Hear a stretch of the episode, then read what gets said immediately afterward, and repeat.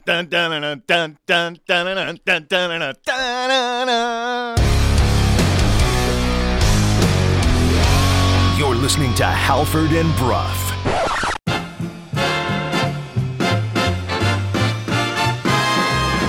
They fake it to him left. They fake McCaffrey right. They throw to Kittle over the middle. Five touchdown! San Francisco. we really it felt like we gave them 14 points in the game, you know, and and uh, you know they may have earned it another way, and don't I don't want to take anything away from their win. It's a nice win for them to come up here and get us up here. It's a big deal. Ladies and gentlemen, the weekend. Good morning, Vancouver 601 on a Friday. Happy Friday, everybody. Sweet, sweet Friday. It is Halford. It is Brough. It is Sportsnet 650. We are coming to you live from the Kintec studios in beautiful Fairview Slopes in Vancouver. Jason, good morning. Good morning. Andy, good morning to you. Good morning. And Greg, good morning to you. Weird, but hello. Yeah, I used your normal names today. How are you guys doing, everybody? How's everybody doing? How you feeling there, boss? I'm doing all right. Yeah. Good. Okay, good. Uh, Halford and Brough in the Morning is brought to you by the Dilawri family of Acura dealers. Experience the Dilawri difference today by visiting your nearest Dilawri Acura dealer today. I'm starting to use Boss a lot more. Yeah, I don't like that. We Hey, are coming to you live from the Kintec studio, Kintec Footwear and Orthotics, Canada's favorite orthotics provider, supported by over 1,500 five star Google reviews. Find your perfect fit at kintec.net. I've started to throw in PAL Pal's not bad. because I uh, use Buddy way too much. You hey, do. Buddy. And then So I hey, got a buddy. Yeah. I got a buddy. Uh, Well, no, I'll say that in, in a text too, like "thanks, buddy," that sort of thing. Um, so, but pal sometimes sounds a little bit rude. You're like, "All right, pal," if you uh, punctuate at the end with Pal, like that. Like, yeah, pay okay, pal. pal. But if you start with Pal, it's a whole new thing. I'm trying to work big guy in there a little bit more. Too. You know what I'm gonna There's start the big guy. I'm going to start using kimosabi. That's that's a good one actually. Okay, It- kimosabi. yeah, it throws people off guard. They don't know what to say. It's like, do I bow? Uh, okay, we got a lot to get to today on the program. It's a big show. It's a Friday show. It's going to begin at 6:30 with Peter Galindo, international man of mystery. Two weeks ago, we talked to Peter. He was in Qatar. Last week, we talked to Peter. He was in Toronto. Today, we will speak to Peter. Guess where he's coming to us live from? The Bahamas. No, Ireland. Oh, Yeah. what's he doing there? Just on vacation? Yes. Oh, cool. He took a vacation after going to the World Cup in Qatar. Uh, we're going to talk to Peter about the World Cup final, of course, Sunday, 7 a.m., Argentina, France. It's going to be uh, about as star studded a World Cup final as you can get. It is Mbappe versus Messi. We'll talk to Peter about all that at 6.30. I also kind of want to do the tiniest look ahead to the 2024 World, sorry, 2026 World Cup and what it will look like with a 48 team field. Because a lot of people are writing about that now, given that this World Cup is coming to a close and they're going to hand the torch to Canada, Mexico, and the U.S. for the next World Cup. Uh, 7 o'clock, Brady Henderson, ESPN NFL Nation. We will look back on a very disappointing loss that the Seattle Seahawks suffered last night on Thursday Night Football at home to the San Francisco 49ers. The 49ers clinched the division. The Seahawks no longer control their playoff destiny. And to be quite frank, I don't think there's much of a destiny to fulfill for this football team. They don't team. deserve to control their playoff destiny. They don't deserve to be in the playoffs the way they've played over the last four games, to be perfectly honest. Last night was not terrific either. We'll talk to Brady Henderson about that at 7. 7.30, Chris Faber. That much anticipated Lane Pederson hit is finally going to come to fruition today. Uh, we'll talk to Fabes about what's going on with the Vancouver Canucks affiliate in Abbotsford. We'll talk about Lane Pederson, who's scoring goals, almost at a goal a game clip. Uh, we'll talk to him about everything else as well. We can also do a look ahead to tomorrow's game against the Jets, which, by the way, we are giving tickets away to today. We're giving away a pair of tickets to go see the Canucks and Jets. More about that in a second.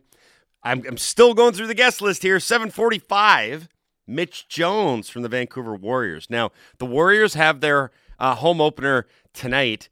Are you going to go? Are you going to Yeah, be I'm in going. attendance for this one? Yeah, I've got my uh, night out with my uh, hockey team tonight, and we're going to be in the party zone at Rogers Arena for the Warriors game. Nice. Okay. I hope you guys get fa- fun hats to wear. Uh, Mitch Jones at 745 is going to join us to preview tonight's game. Uh, 8 o'clock, it's the Moj. Bob the Moj Marjanovich is going to join us. Uh, we'll whip around the NFL, look ahead to this Sunday's action. So again, working in reverse, 8, Moj. 745, Mitch Jones. 730, Chris Faber. 7 o'clock, Brady Henderson. 6.30, Peter Galindo. We are also going to do Ask Us Anything Friday today. We are also going to do our Play Now Locks of the Week. We're giving away tickets. It's Food Bank Friday. Could we jam any more into this show, Jason? No, I mean it's hard enough to jam Moj into anything. let's let's move along now. Moj on line three, Moj on line Yeah, three. that was quick. Uh, let's tell everybody what happened yesterday. Hey, did you guys see the game last night? No. what happened? I missed all the action because I was. We know how busy your life can be. What happened? Missed it? You missed that? What happened? I think this might be the first time all season that we've started a show leading off with the Seahawks. It's been such a busy winter. It's always been Canucks or it's always been the World Cup or something. But the Seahawks were front and center last night and ah, it didn't go so well. Uh, Brock Purdy, an emerging star in this league, threw for a pair of touchdown passes to George Kittle. Niners won their first NFC West title since 2019. They did it in the exact same fashion, beating the Seahawks to do it. Uh, this time it was 21 to 13 on Thursday Night Football. Uh, I know that you took this one in, and I know that you weren't thoroughly impressed. Like a lot of people that were watching the Seahawks last night, they made it close at the end. I almost feel like an eight point margin didn't really tell the story of that entire game at the end of it, but it is what it is, and the Seahawks are now uh, hanging on to their playoff lives if the playoff lives exist anymore. I'm I'm I'm more upset with you because um, as Mike, didn't do anything. at- yeah, you did. As Mike, the urologist from Brockville, points out, you told us all that once NFL coaches get some tape on Brock Purdy, Mm-hmm. that he'll be easy to beat because he is a rookie quarterback. Um, Mm-hmm. He looked pretty good last night against the Seahawks. Did Pete Carroll not get any tape on him, or Short week. Short week. Oh, is that why? They couldn't download the VHS tapes quick enough. He looked pretty solid. I mean, Diggs dropped a pick that it, that sh- should have been intercepted, and that wasn't a great. He looked good. Great take- throw he, by he Purdy, looked. but- He looked pretty good beating up on what is a terrible, terrible defense. I'm ready to we're- classify the Seahawks as a terrible defense. Yeah, man. now. But but he looked good last week against uh, Tampa Bay as well, and and, and I think I think you should you should give him some props for what what he's done Yeah, it's great. Yeah, no, no, it's no, great. it's it's inc- it's an incredible story um, in the making. Now, I- whether or not it plays out remains to be seen. But Brock Purdy, third string quarterback, Mister Irrelevant in the draft last year, Mm-hmm. Quarterback at Iowa State, and he is now going to be expected to take the Niners to a Super Bowl. Like those are the expectations. Will the Eagles or the Cowboys or the, the Vikings stand in the way of him? Yeah, they will, and you know I think the Eagles are probably the favorites, or if if not them, the the Cowboys. But you watched the Niners last night. That is a team that has an incredible defense, yeah. A bunch of weapons, some of which weren't even dressed for last night's game. Mm. Deebo didn't play, but he will for the playoffs. And Brock Purdy, a young quarterback who looks very comfortable. Mm-hmm. And he he looked very comfortable in a very tough place to play. Yes, it's a bad defense, but it was still really loud in Seattle. And other quarterbacks, other young quarterbacks, rookie quarterbacks, might have gone to pieces even against that defense. Yeah, I, it was great. I mean, he's definitely put into a good situation as far as being a untested rookie quarterback because he's got a really nice option in Christian McCaffrey. He's got other weapons around him in Aiyuk. He's obviously got a good offensive line because I don't think the Seahawks breathed on him yesterday. The biggest X factor in all this might be that Kyle Shanahan's one of the more creative and better play callers in the league. I give him a lot of credit. The double pass fake touchdown down the seam, down the middle to Kittle. Yeah. That was a, an amazing design, amazing execution by Purdy. Like that's not easy to do. I know you think I could go out there and pump fake twice. You'd probably fumble. It would slip out of your hand on one of those pump fakes. Yeah, whoa, whoa, whoa. But- Didn't mean to throw that. But he got the job done. But I look at that game last night, and my biggest takeaway was um, Seattle. They're just not good enough. Yeah, they're going to have to win all three of their remaining games to get to 10 wins. And one of those, the next one, is a trip to Kansas City. Will nine wins get it done? That's poss- possible, I suppose. Depends what the Giants, the Commanders, and all of a sudden the Detroit Lions do. Um, but that also assumes that the Seahawks can actually take care of business at home against the Jets and the Rams. Which is no guarantee right now. Those losses to the Raiders and the Panthers really did hurt them. And as you have said, and as it's become completely obvious to anyone, um, those losses also exposed a defense that needs to get a lot better. Yep. And I think the debate in Seattle now is what do you do in the draft with these top picks? You cannot afford to blow this top pick that you're going to get from the Denver Broncos, and also the the pick of your own, which is probably going to be pretty high, especially if you miss the playoffs. You're going to be in the middle of the round, regardless, I guess. Um, we went into this season thinking, okay, be bad enough that you can draft a quarterback. You can be in the conversation for CJ Stroud or Bryce Young or whoever it is. Sure. But now I think there's a lot of people that are like, you know what? You can probably have Geno as your quarterback for one more year. Fix this defense. Fix the defenses. and yeah. and that would follow really the pattern of and you don't have to follow the pattern, but it would follow the pattern of the last really good Seahawks team. Remember, they were building something on defense, and they were they they, they had they, Russell Wilson was kind of like the last piece. Yeah, and he was That's a a third li- and he was a third round pick, right? And, and, it, and it was a total surprise. It Yep. wasn't even supposed to be him. It was supposed to be what who Matt Flynn that they brought over. Um, and you you never know when your where your quarterback is going to come from. Now, I think uh, assuming that you're going to be able to find uh, an elite quarterback in the third round uh, is a little like you probably shouldn't do that. The- And the Seahawks might get to a point where they do need to find Just a wait, they could wait until the last pick of the draft and find their franchise quarterback. Apparently. Because that's what we're doing now. But Mike, I, but I think I think they'd be smarter just to uh, fix the defense first. I'm with you on that. You know, don't. Well, no, I'm having with you on said it. that, unless there's a quarterback that they they really really like, because you really have to go with your gut and you have to go with your instinct. If there is a if they are in a position to draft a quarterback, let's say they really like Bryce Young for whatever reason, right? Uh, and I'm just pulling his name out Mm-hmm. Yeah, of the yeah, hat. yeah, There, I know there's a bunch of quarterbacks available. Let's say they really, really like him, and they think like Pete is like, this is the guy I want. I can't think of anything more that I like in a quarterback than this guy. Then take him. Mm-hmm. But you got to put him in a position to succeed. Yeah, and they they are in a pretty good spot, all things considered. Like we're not talking about taking um, a rookie quarterback, the quarterback of the future, and then throwing him into a situation like what Trevor Lawrence had in his rookie year in Jacksonville, which was an unmitigated disaster, almost a waste of a year essentially. Uh, the Seahawks have a really good offensive line, right? Uh, I don't think so. They've been good this year. They've been really, I mean, yesterday they're yesterday wasn't great. They no. got the, they they No, rebuilt. I, dis- they got- I disagree with that. I think they've still got a way to.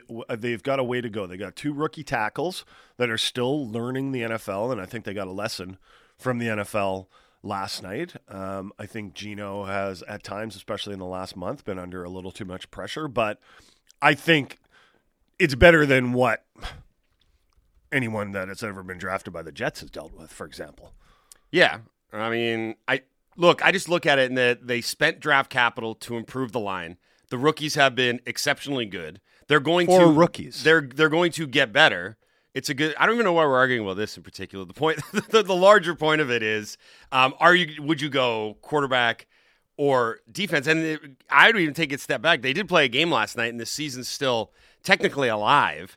Uh, I look at that game more of and I kept thinking about this. Like, it's been such a particularly odd season to cover this team and watch and be a fan of because I think, again, and we all go back to the beginning of the year expectations. If you had told me that at this stage of the season, they'd be seven and seven with a chance at the playoffs, I'd be like, yeah, that's a success given what the expectations were for this group. I didn't, no expectations going into week one. Mm-hmm. And you know where I really didn't have expectations was after week two when they got throttled by San Fran. Where they, they got it put on them. And I remember thinking, okay, that's what the best teams in the NFC look like. I do wonder where the Seahawks stack up here. They're seven and seven now, and at this stage of the season, I think you could say two or three things with pretty good confidence. Um, one, Geno's overachieved. He's been great. He's hit a wall the last few weeks, but I don't really think that's necessarily all on him. I think Kenneth Walker's injury and his sort of ineffectiveness has been a problem. I think Well, part of that is the offensive line. Yeah. Not to bring it back to to that, but I just I I, I you know I, I I think the run blocking. Did you see the run blocking that the Niners had for McCaffrey on a couple plays? Like they were opening Yeah. up massive holes. Now, The- granted, that's against that's the Seahawks. Seahawks defense. Yeah. That, well, that, that was my second point right now is that of all the things that I thought would undo the Seahawks this year, Mm. I did not think that defense would be number one and by like a considerable amount. like it's just not good enough to be a playoff team right now. I can't under I can't understate the look at when they got to six and three, they went down to they went down to Arizona.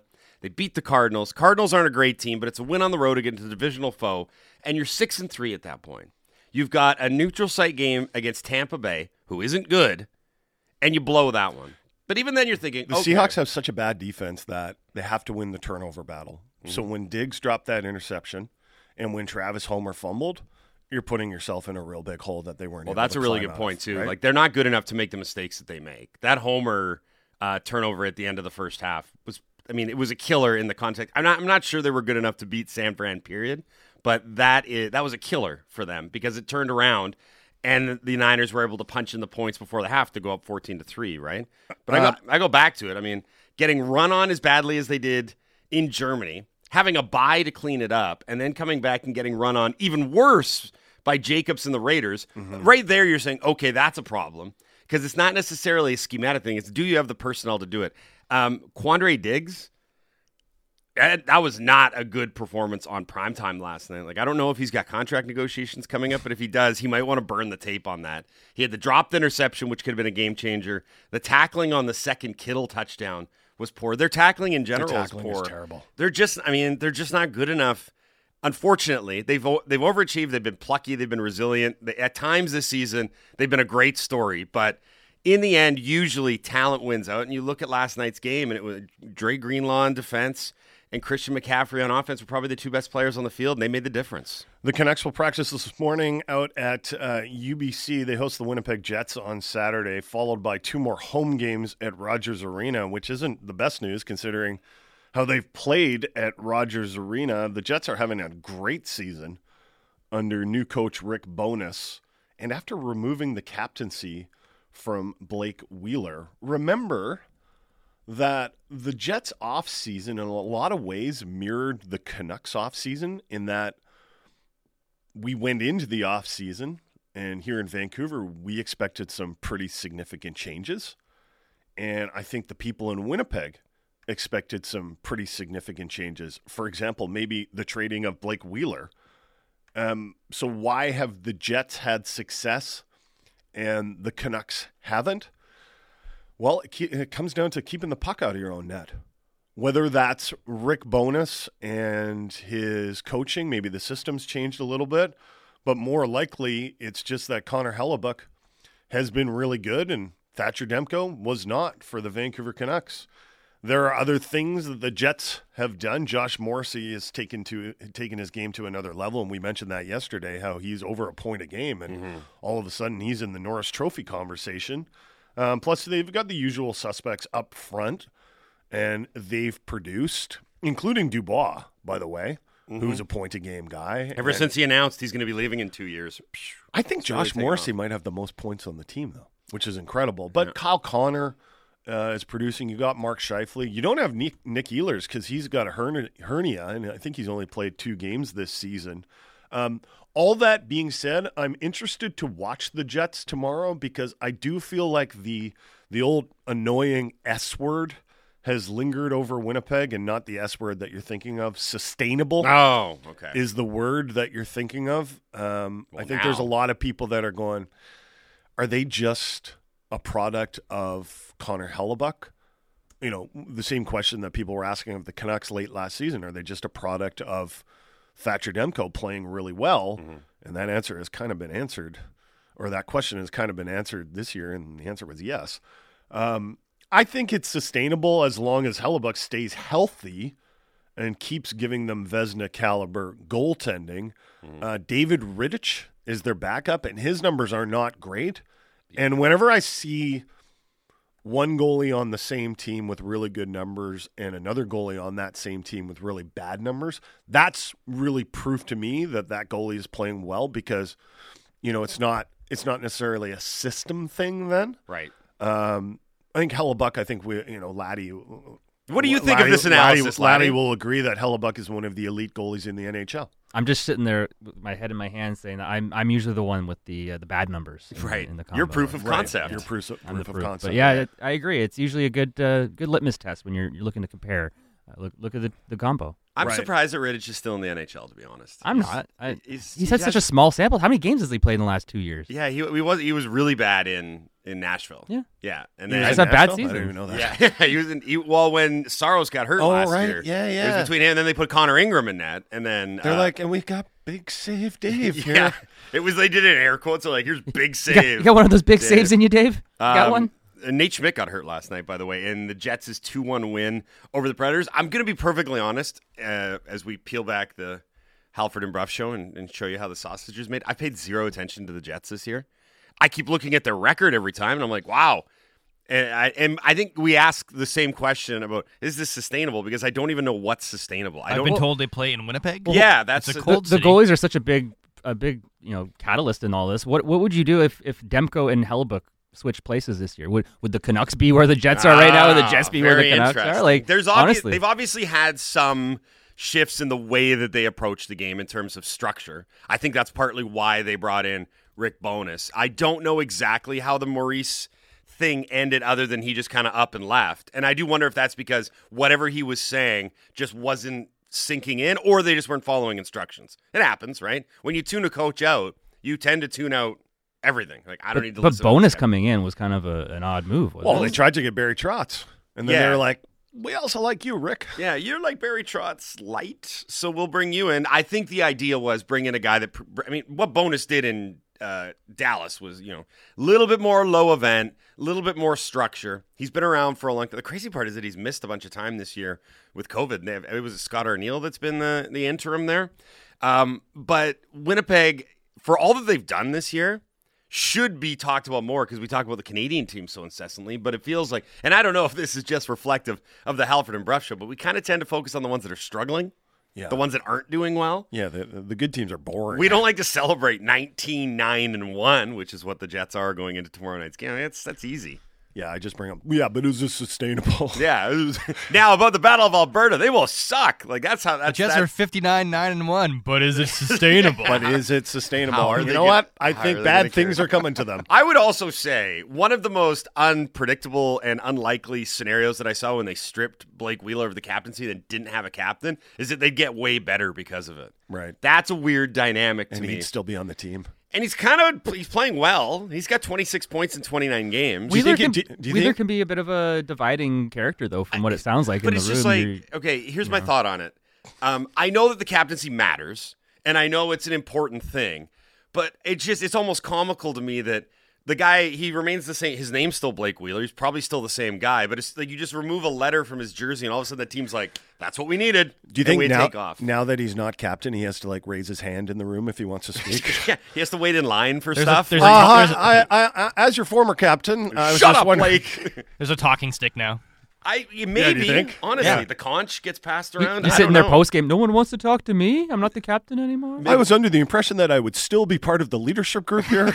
yeah like i That's Like, what I was stop talking. told. all these jokes we're making though there's like actually real questions that i have about this i'm like how does it work that everything just got better it's an interesting dynamic right i've seen it on other teams before i mean san jose i remember they had that rotating stripping of the captain Mm-hmm. where they just kind of waited, went around and gave it's like now it's marleau's turn. Now it's thornton's turn. They, they, Pavelski, they come out and publicly shame them after every playoff loss. right? And, and then i don't i just i don't know but winnipeg is significantly better than they were last year. And i know that they were very upset with how last year went. Like they all to a man felt like they woefully underachieved. Remember they were frank Seravalli stanley cup pick going into last season. So i get that there was probably going to be some bounce back but i mean this is one of the teams now if you look in the western conference um, i'd be shocked if they didn't make the playoffs at this point. and you've got to say with the goaltending that they've got they present a pretty scary matchup for anybody All right, we got to get to uh, our friend Peter Galindo in just a few minutes. Talk a little bit about the World Cup final this weekend. But uh, I'm going to go around the room here, guys. Was McDavid offside last night?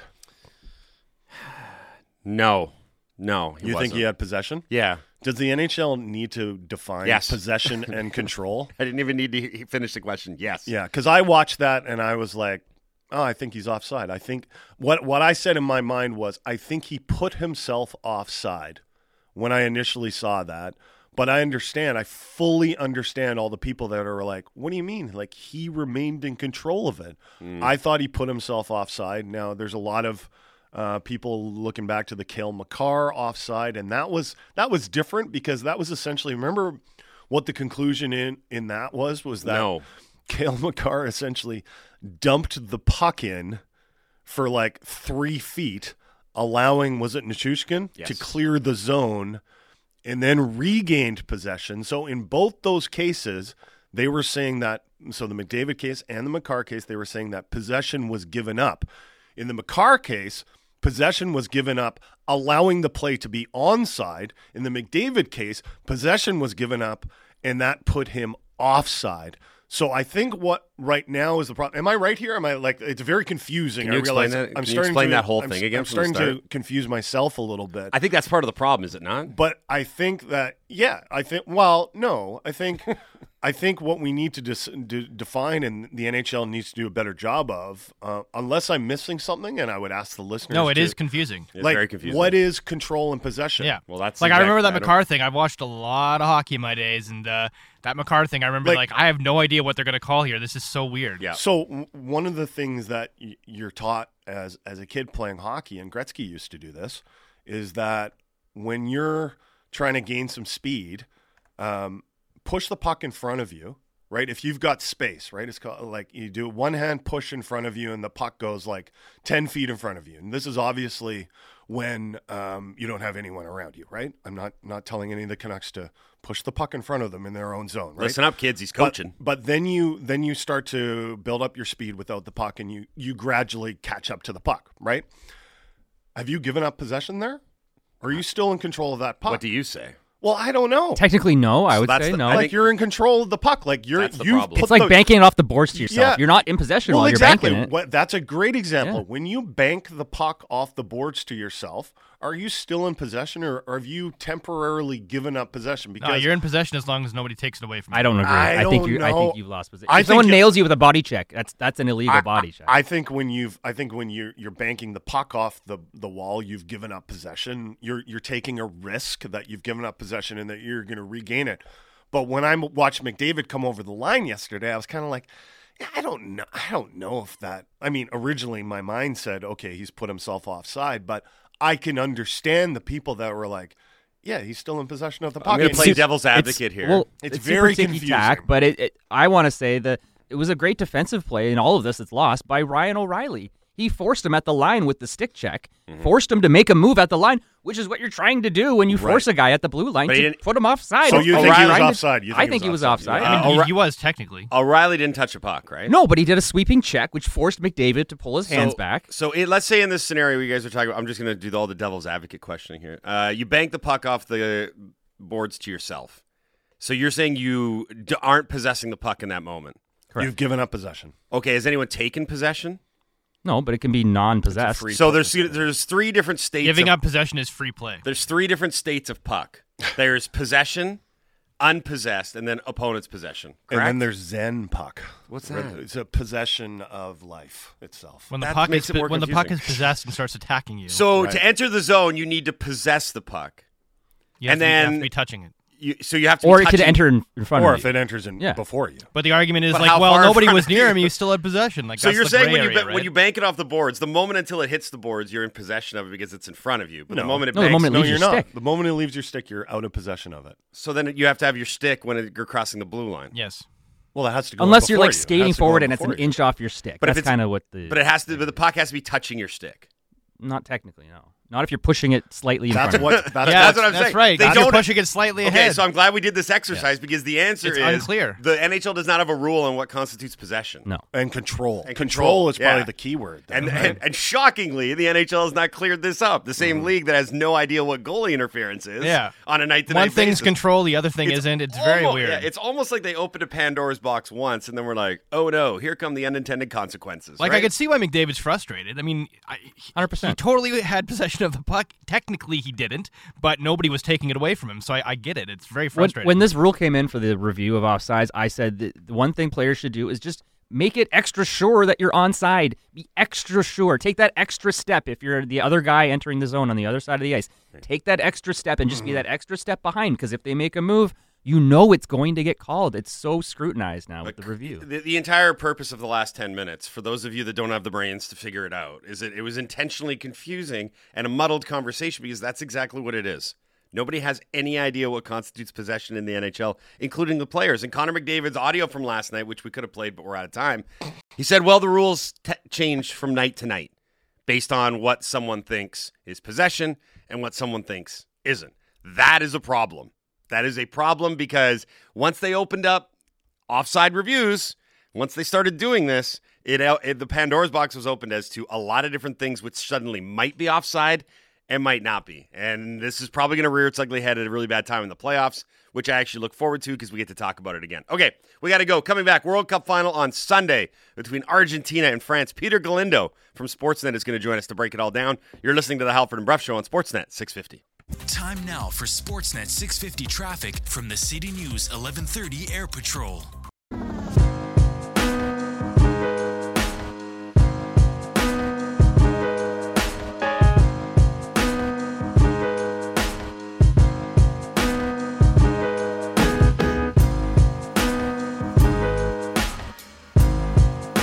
Six thirty-seven on a Friday. Happy Friday, everybody! Halford Brough, Sportsnet six fifty. Halford and Brough in the morning is brought to you by the Dilawri family of Acura dealers. Experience the Dilawri difference today by visiting your nearest Dilawri Acura dealer today. Uh, Peter Galindo from Sportsnet is going to join us in just a second here as we preview the World Cup final on Sunday.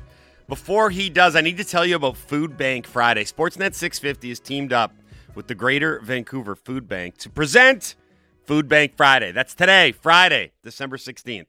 This is a virtual event that raises important funds for accessible, healthy, and sustainable food for individuals and families.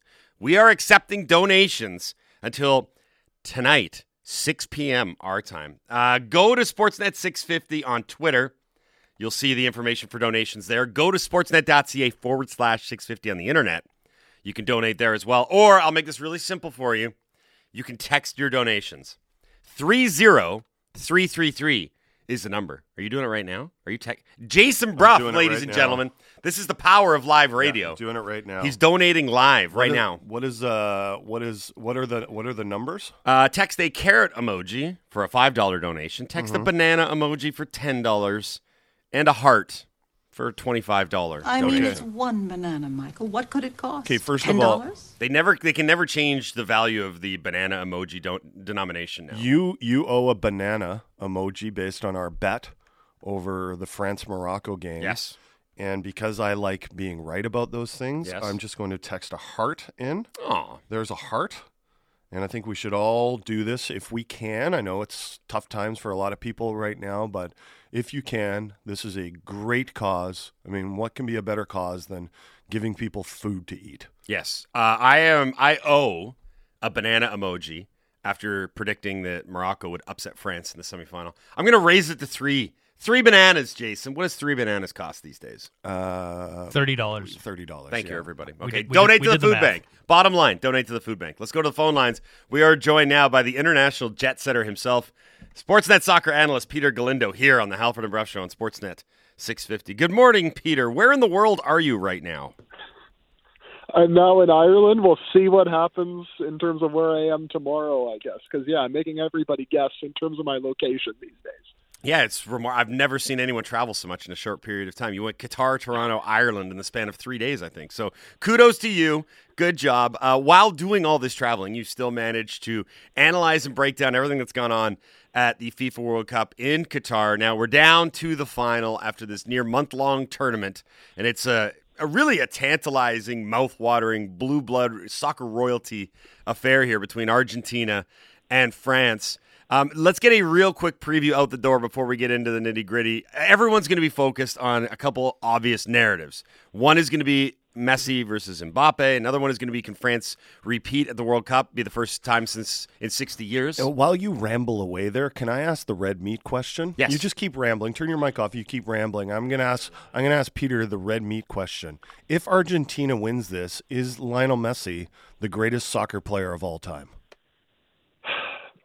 I, I feel like you would have to say yes, because when you consider what he has accomplished at club level, when you consider that he now would have two international trophies for Argentina, and including the granddaddy of them all, of course, I feel like there would be nothing left to parse through in terms of, well, okay, Ronaldo has this and Maradona has this and, you know, Pele has that. And, and it becomes very difficult to, I think, go against Messi, especially when you consider that in the modern era, considering how long he has been playing at this level and how long he has been achieving these accomplishments, I feel like that might honestly end the debate. That takes nothing away from everybody else because Mhm. I do think it is difficult to obviously compare the eras, no matter the sport. But if, if you're looking for a bona fide, like this might be the greatest player of all time, it's probably going to be Messi if, if they end up winning the World Cup. Are there essentially four guys in the conversation? Pele, Maradona, Ronaldo, and Messi. Am I missing anyone? That would probably be it. You can maybe throw Johan Cruyff in there just in terms of what he has done for the game as well, just Mhm. bringing total football to the world. And I mean, he was obviously one heck of a player too. Um, you could throw certainly, and this is what I think is so remarkable about like that 90s to 2000s period. You had so many magnificent players, but the likes of Ronaldo and and Ronaldinho and Zidane, all those guys, I feel like had different peaks, Hmm. and they were so quick, and that's what makes those other four so unique is that they had prolonged periods of what was incredible success. Uh, with regards to the match on Sunday, uh, another one of the storylines that uh, come into hyper focus is how deep this French squad is. The fact that they were able to lose the kind of players that they lost in the lead up, and then on the eve of the tournament, lost Benzema as well. Jason was asking the question the other day about how France has been able to produce this level of talent and the depth of talent. Uh, I tried my best to explain what was going on, and I alluded to Clairefontaine, but we defer to the experts, Right. Peter. So tell us why France is so good at soccer.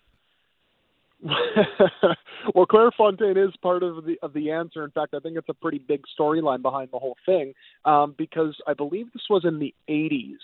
Um, the French Federation realized that they were lagging behind other nations in in soccer. So they opened up all these different academies, quote unquote. So basically, just different training centers.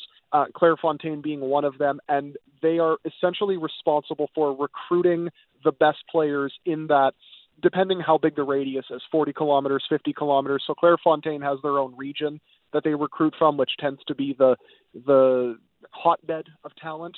And immigration does play a part too because you look at all the players who are just playing even street soccer in the French suburbs where kind of Kylian Mbappe grew up and and, all these other magnificent players it's all there. So I think first of all it's a it's a cultural thing that the players just start out playing very very young and then you have the talent identification across the country to be able to bring in the very best players and then I believe the the age that they can actually start to participate in these French Federation academies is 13 years old. So they come in at 13, they fine tune them even more, and then they go on to become excellent players because all these French clubs and clubs from around Europe are also scouting them. So it very much is a a uh, it, it, it's it's quite a fancy network that they have, and, and it all stems back to the initiative they put out 30 or so years ago. Is Canada building a training ground in Woodbine? Was is that has that plan gone ahead? Because I remember the announcement that they were going to Yeah. do something there. Yeah, they they are going to open one in Woodbine. They were also looking at Vaughan, um, like just Vaughan specific, but they did hone in on Woodbine, um, and and that's kind of the first step towards I, I think being able to almost follow that that that French system in a way. And I mean, even the the Whitecaps um, center in in UBC is kind of a pseudo hub for for Canada soccer these days as well. And honestly, they would be they would do well to probably set one up in Quebec, given how many players are coming through Quebec now. So obviously, Canada being such a vast country, it's you- you're inevitably going to have players who slip through the cracks. But that's one way that you can certainly, I think, flesh out the player pool is just having those talent ID camps and and just having more, just a wider net to to cast. Quite frankly, because even Morocco did the same thing. They opened up a training center. I want to say 15, 20 years ago, and I think 14 of of the squad that went to this World Cup came through that academy. So you're kind of seeing the fruits of that labor being bared. We're speaking to Peter Galindo from Sportsnet here on the Halford and Brough Show on Sportsnet 650. Uh, I, again, I know the World Cup final is on Sunday. I know it's a massive tilt, but we've spent a lot of time previewing it, and quite frankly, everyone knows the stories going into this one. The other interesting thing about the end of a tournament like this is it is very similar to the Olympics in that you start looking towards the next host and the next cycle 4 Mm-hmm. years from now because that's the inevitability. The torch gets handed off here. So, I, you know, there's been a lot of pieces written over the last couple days about what a 48 team World Cup is going to look like when it comes to U.S., Mexico, and of course Canada. Uh, I'm curious to get your thoughts. Can you give our listeners a real broad overview of what this means in terms of one participation from some countries that, quite frankly, we're never going to get there under the current format, and then two, if FIFA has come any closer to figuring out what the group stage is going to look like? So, in terms of the added qualifiers, um, you're going to end up having, I believe it's now something like seven from South America, um, with the possibility, or I think it's six automatic, potentially seven, depending on the playoff. And then I believe CONCACAF is also the same. But you're also going to have more teams from Europe. I think there's about three or four more teams coming out of Africa. Same with Asia, um, which you know, quite frankly, given what we saw at this World Cup, just all the upsets that we had, more non CONMEBOL and UEFA teams in the knockout stages than we've ever seen before. I think that that's really going to help spur on some of these nations who maybe are toiling a little bit because with qualification, and John Herdman talked about this many times in the lead up to, to 2022, is that the injection of the FIFA windfalls that you get from qualifying, especially with FIFA's revenues now going up to $11 billion for this cycle, mm-hmm. it's going to be astronomical for a lot of these countries if they can get in for the first time in ages, if not ever. So that's that side of it. The other side of it, in terms of what the group stage could look like, FIFA today, uh, Gianni Infantino went up to uh, in this FIFA council in, in Doha today and mm-hmm. pretty much said straightforward that it's going to be 14 groups. Good. And I was actually talking to a couple of CSA sources who have been kind of in contact with FIFA, and they've pretty much said like it's it's pretty much done that they're going to be doing 14 groups, and what they're going to do is they're going to have um, so two teams advancing, and then they're also going to have the best place, third place teams to kind of balance it out. Right. Um, so you're you're pretty much going to see, I, I think, even more than you saw this year. Um, even more hectic group stage finales, which is kind of what we want to see. Like that was our one concern when we watched all those games on, you know, in the final match day was, well, if they abolish 14 groups, you'll lose all of the drama, and there's more chance of uh, funny business going on in those last games if it was only three team groups. Yeah, and the the report right now is that the average tournament lasts around 32 days. They're expecting that to increase between like a half a week to a week in length. Interestingly, there's 104 games, which is a staggering amount to think about when the entire thing is played out. And you know, I I, I mentioned this because we're going to get games here in Vancouver, which is going to be super exciting. But uh, you also mentioned the the nations and the regions that are going to be uh, represented. So I think it's like Asia gets up to eight teams, Africa gets nine, Europe gets 16 all of a sudden. Uh, CONCACAF gets six. Has there been the confirmation that none of the host countries are going to have to go through qualification, or does that still need to be ratified, for lack of a better term? No, based on the conversations I've had with people within Canada Soccer, that it is confirmed. All three countries are going to be automatically qualified. They're going to skip qualifiers. And another little nugget as well, it looks like the Copa America thing, which, of course, Yeah. there have been reports that the three co hosts from CONCACAF, as well as potentially other CONCACAF teams, are going to participate in Copa America. That is basically done as well. So it looks like Canada is going to be playing a Copa America in a couple of years, and that might, it looks like, be hosted in the U.S. Um, because CONMEBOL and CONCACAF, as we know, love money more than anybody. So that's a great way to make money by hosting these games in the U.S. We saw how successful the Copa America Centenario was in terms of the revenues there. So I don't know how they're going to determine the other three qualifiers, um, but it looks like that Canada, Mexico, the U.S. are going to be going up against South America's elite, which is going to be great for the national team because they need more games of this caliber. Yeah, it'd be so cool to see Canada play against the likes of Argentina or Brazil or Colombia. Uh, mm, when do you think Canada will make a decision on the future of John Herdman? Because we were talking yesterday about decisions that a bunch of countries need to make, including Canada, but also England. And we were kind of throwing around the idea of, you know, maybe England could, you know, if Southgate wants to stay, he can stay and see how it goes, and then you use the the Euro tournament in 2024 to make a decision going forward. And maybe for Canada, you can make that decision based on how they play at the Copa America. Exactly. And I do think that the review of this World Cup and the entire cycle, which is pretty customary for any country, uh, that's going to go down, I believe, January, February time, just after the holidays. And it, it's not just a review into John Herdman's performance, it's also going to be a bit of like a back and forth. So um, my understanding is the conversation's essentially going to have Herdman in front of the board. He is going to essentially answer for maybe some of the questions that the board might have of him. Like I'm just spitballing here, but like let's say um, they were asking like, "Hey, what went wrong against Croatia in your eyes?" Because they might think like, you know what, that was kind of inexcusable that performance, and so he explains himself, and then obviously maybe gives them the feedback they want, but then also they might pose to John, "Is there anything that we could do?" Potentially, maybe you know, in terms of investing into certain areas of the squad? Do you maybe need more from from us in this department or that department?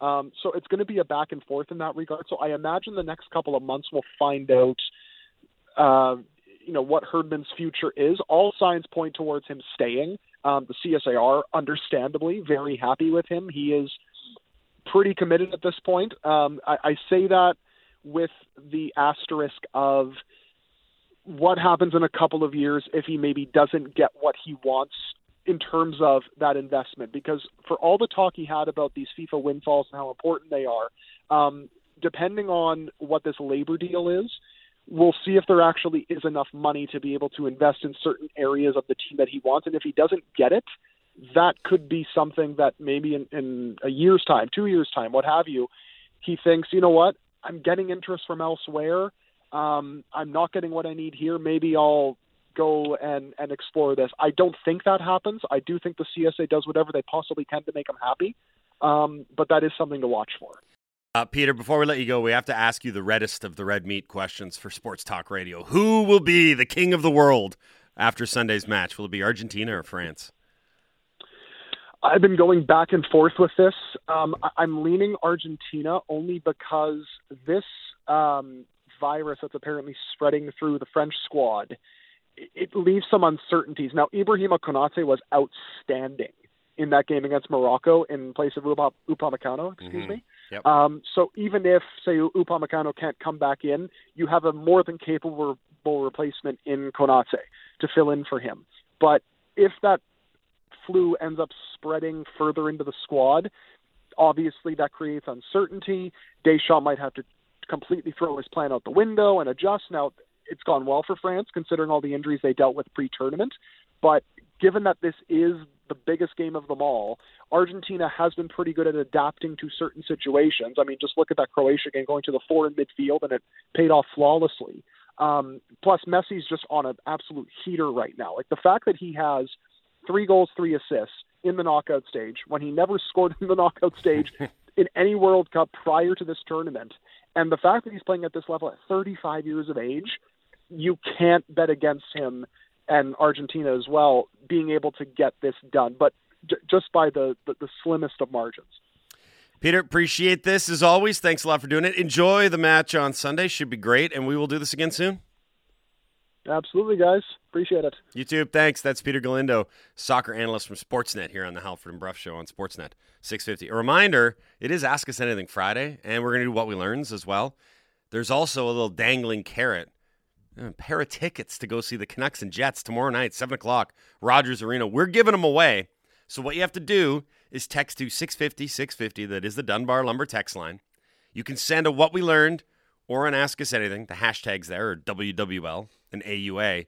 And then if you add a ticket emoji into your text, you'll be entered into the grand prize draw for a pair of tickets to see the Jets and the Canucks in an all Canadian affair tomorrow night at Rogers Arena. So get them in now. We'll be doing them throughout the show and we'll announce the winner at or around 8:30.